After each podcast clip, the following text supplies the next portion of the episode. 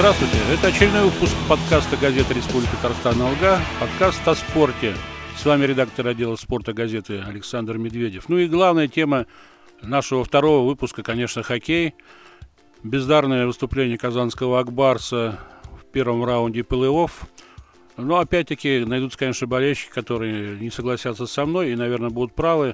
Все-таки спорт есть спорт. В споре двух клубов, двух команд всегда побеждает одна из них, независимо от того, что было накануне, как складывались отношения в ходе регулярного чемпионата. Э, самое интересное ведь в том, что многие ждали повторения или, по крайней мере, успешного выступления казанского клуба Э, именно в плей-офф, даже называли в нашем обзоре на, нашей, на страницах нашей газеты, в интернет-портале мы давали опрос, и, в общем-то, немало участников этого опроса называл Акбарс и победителем Восточной конференции, и даже обладателем в очередной раз Кубка Гагарина.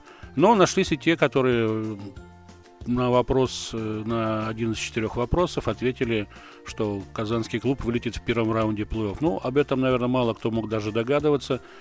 А, можно только сказать, что э, «Авангард» предстал в плей-офф совершенно другим коллективом, совершенно другой командой, не тем клубом, на который э, рассчитывал, наверное, казанский клуб «Акбарс», потому что, готовясь к матчам, естественно, что Э, теннисский штаб работал и изучал манеру игры. Но то, что увидели э, казанцы в матчах с «Авангардом», с омскими «Ястребами», в реальности это, конечно, превзошло все ожидания. Э, нынешнее сухое поражение стало вторым для Акбарса в плей-офф КХЛ, то есть это уже не первое не первый опыт. Э, в сезоне 2016-2017 годов казанцы проиграли со счетом 0-4 в финале Восточной конференции Магнитогорскому металлургу. Э, в целом нынешний сезон в актив республики, конечно, в хоккее засчитать нельзя, ни по каким меркам. Нефтехимик э, пролетел мимо плей-офф, не попал, хотя перед началом сезона очень удачно провел все контрольные матчи. Можно сказать, что плюсом, наверное, в Нижнекамске стало подписание с Вячеславом Буцаевым контракта до следующего сезона, до конца следующего сезона. Ирбис с Барсом не попали в плей-офф. Это клубы из системы подготовки Казанского Акбарса. Нижнекамский реактор э, сыграет в первом раунде матчей на выбывание. Ну и также э, в ВХЛ, где разыгрывается Кубок Владимира Петрова, Альметьевский нефтяник отправился в Китай на третий матч серии с командой Цент Тоу, имея в багаже две победы на домашнем матче. Это хороший, я считаю, результат для альметьевского нефтяника. Ну и команда, которую собрал Ильнур Гизатуллин и тренирует ее, достаточно мощно выступала на протяжении всего регулярного чемпионата. Есть у нее шансы побороться за самые высокие места в этом турнире.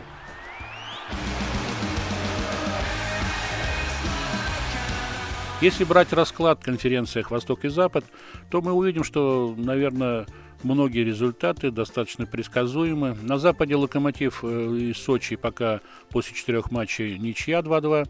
Йокерит уступает московскому «Динаму» со счетом 1-3, что, наверное, тоже предполагалось. ЦСКА, как и многие прогнозировали, в одну калитку играет с Витязем подмосковным. 3-0 там счет серии после четырех матчей был. Вот единственное, а, родилась сенсация в первых двух матчах э, в Санкт-Петербурге, где местный СКА уступил Спартаку о обе встречи. Но СКА очень мощная команда, уже в первом матче в Москве э, сумела победить. И, конечно, выиграть эту серию, я думаю, что СКА будет по силам, в отличие от Э, того, что творилось с казанским Ак Барсом. Ну и э, на Востоке у Металлурга с Салаватом Юлаем противостояние также ничейное 2-2. Автомобилист, э, выигравший регулярный чемпионат Восточной конференции со счетом 3-0, выигрывает у трактора и, наверное, выйдет в следующую стадию как можно быстрее, наверное, уже в ближайших двух матчах. Авангард э, первым из э, клубов которые участвовали в плей-офф, вышел э, в следующий раунд, в полуфинал своих конференций.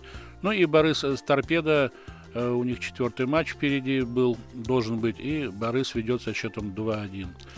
У нас есть мнение э, комментатора, спортивного обозревателя Александра Нордена, которого э, я много разговорил перед третьим матчем э, между Акбарсом и Авангардом. Ну, наверное, ничего удивительного в его словах нет. На мой взгляд, мы намного тяжелее выглядим. и по скорости. Может быть, тут вот вопрос в том, что тренер по физической подготовке наш бывший работает в «Авангарде». А по вратарской линии я считаю, что здесь проблема в том, что у нас нет такой, такой пояса вокруг ворот, а, как бы той защиты, которая во главе Сохтома была в прошлом сезоне, например, в позапрошлом, когда а, Гарипов, вратарь, не более высокого уровня явно, чем подъепольский, но, тем не менее, надежно действовал система. Сейчас этой надежности нет. Я понимаю, что идет такая позиция, вроде бы ну, не столь важно там для Беллидинова, какое место, да, но мне кажется, что мы с этим переборщили. Все-таки преимущество своей площадки должно было быть. И поэтому немножко у нас как бы расчет был на, на следующую стадию, что ли, а забыли вот этот шаг сделать. И также есть э, мнение одного из, так э, сказать, болельщиков, самого, пожалуй, э, знаменитого фаната казанского клуба «Антона». Он тоже, в общем-то, очень оптимистично был настроен перед началом чемпионата, но матчи в плей-офф показали, что и у болельщиков настроение меняется.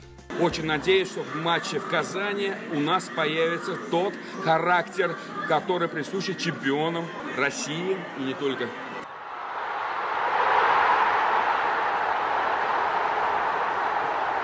Самые, наверное, пожалуй, значимые соревнования, которые сейчас проходят на нашей обширной территории России, это, конечно, универсиада зимняя в Красноярске. Э, бесспорно, знаменательное событие. Прошло, прошло открытие, на котором много почетных гостей было. Присутствовал наш президент Татарстана Рустам Миниханов. Ну, надо сказать, что и выступление спортсменов России сейчас, буквально в первые несколько дней, э, поразило своим, так сказать, набором медалей, особенно в лыжном спорте, где пьедестал почета практически во всех дисциплинах чисто российский. А у некоторых специалистов даже возникает вопрос, а на следующих универсиадах кто будет соревноваться с российскими спортсменами, кто захочет это сделать, ведь проигрывать никто не желает. Но это спорт есть спорт, и в других видах спорта, которые представлены в университетском а, университетской программе, я думаю, что там есть э, возможности для побед и у других Э, команд. Более 50 стран представлены на этой универсиаде. И я думаю, что многие с удовольствием проведут время не только на аренах, но и пообщаются друг с другом в неформальной обстановке, на дискотеках, на разного рода э, тусовках. Ну, спорт все-таки есть спорт, но вот студенческий спорт, он особенный, он несет с собой заряд дружбы, такого взаимопонимания, знакомства. Я думаю, что в любом случае э, универсиада в Красноярске войдет ярким событием в летопись мирового спорта.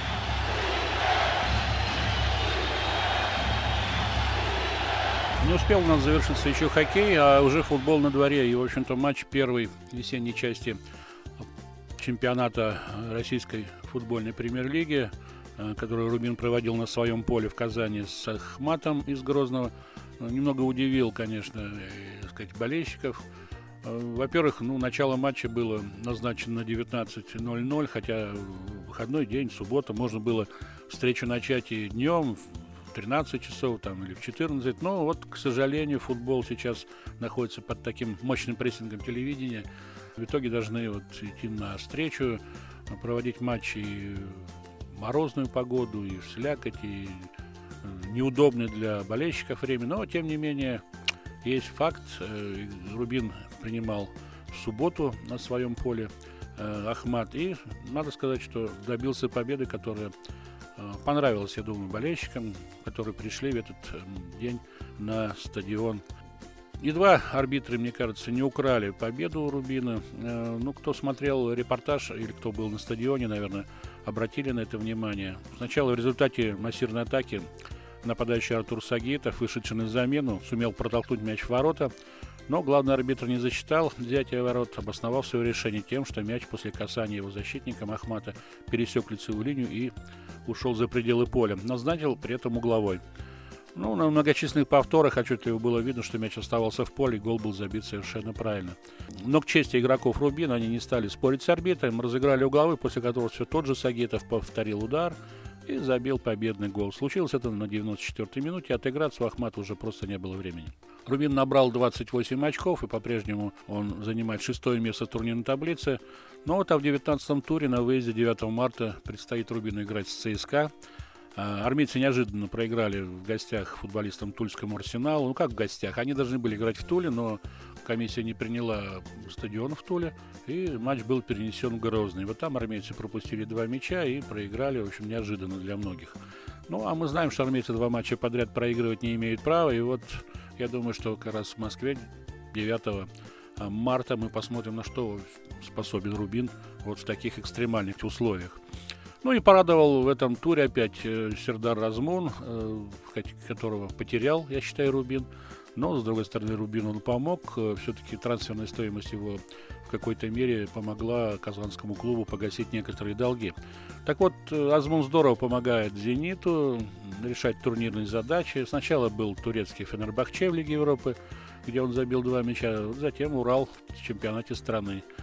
Рад за Сердара, молодец. Что ж, э, надо и дальше так забивать и стремиться попадать в топ лучших бомбардиров нашего чемпионата.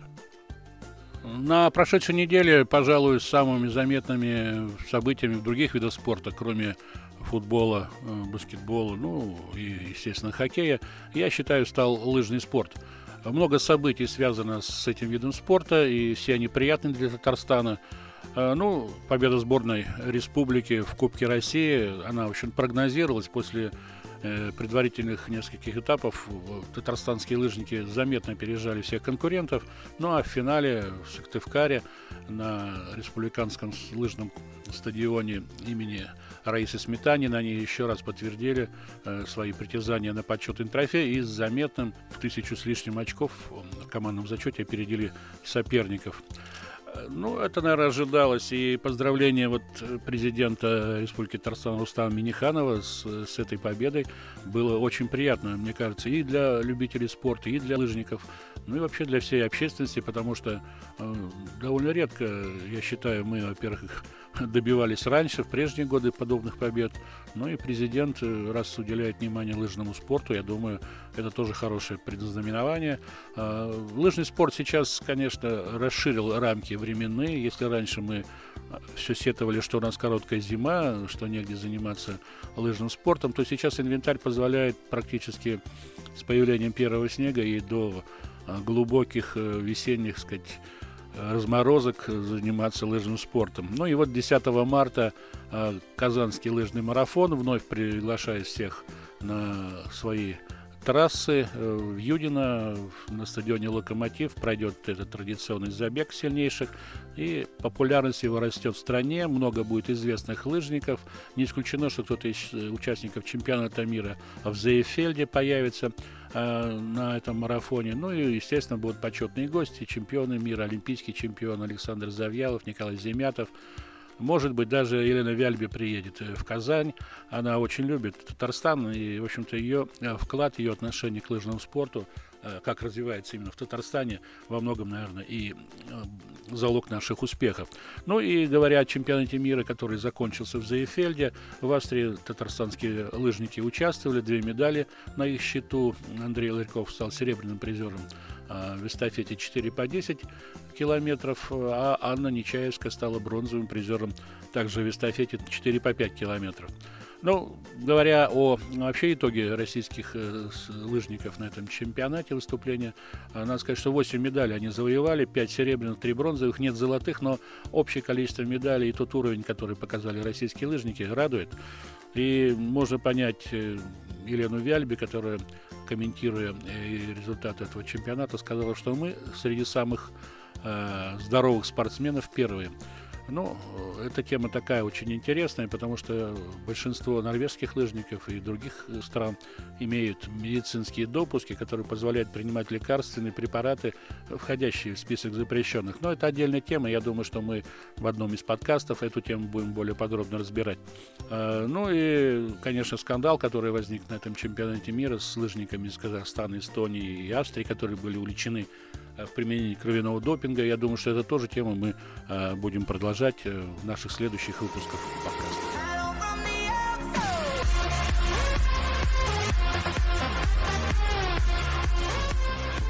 Два вида спорта, которые нас всегда привлекают в Татарстане и, сказать, по-разному воспринимаем и успехи, и неудачи наших команд, но так сложилось, что вот баскетбол сейчас на слуху у многих, и поражение казанского «Уникса» в субботнем матче Астане довольно неожиданным стало.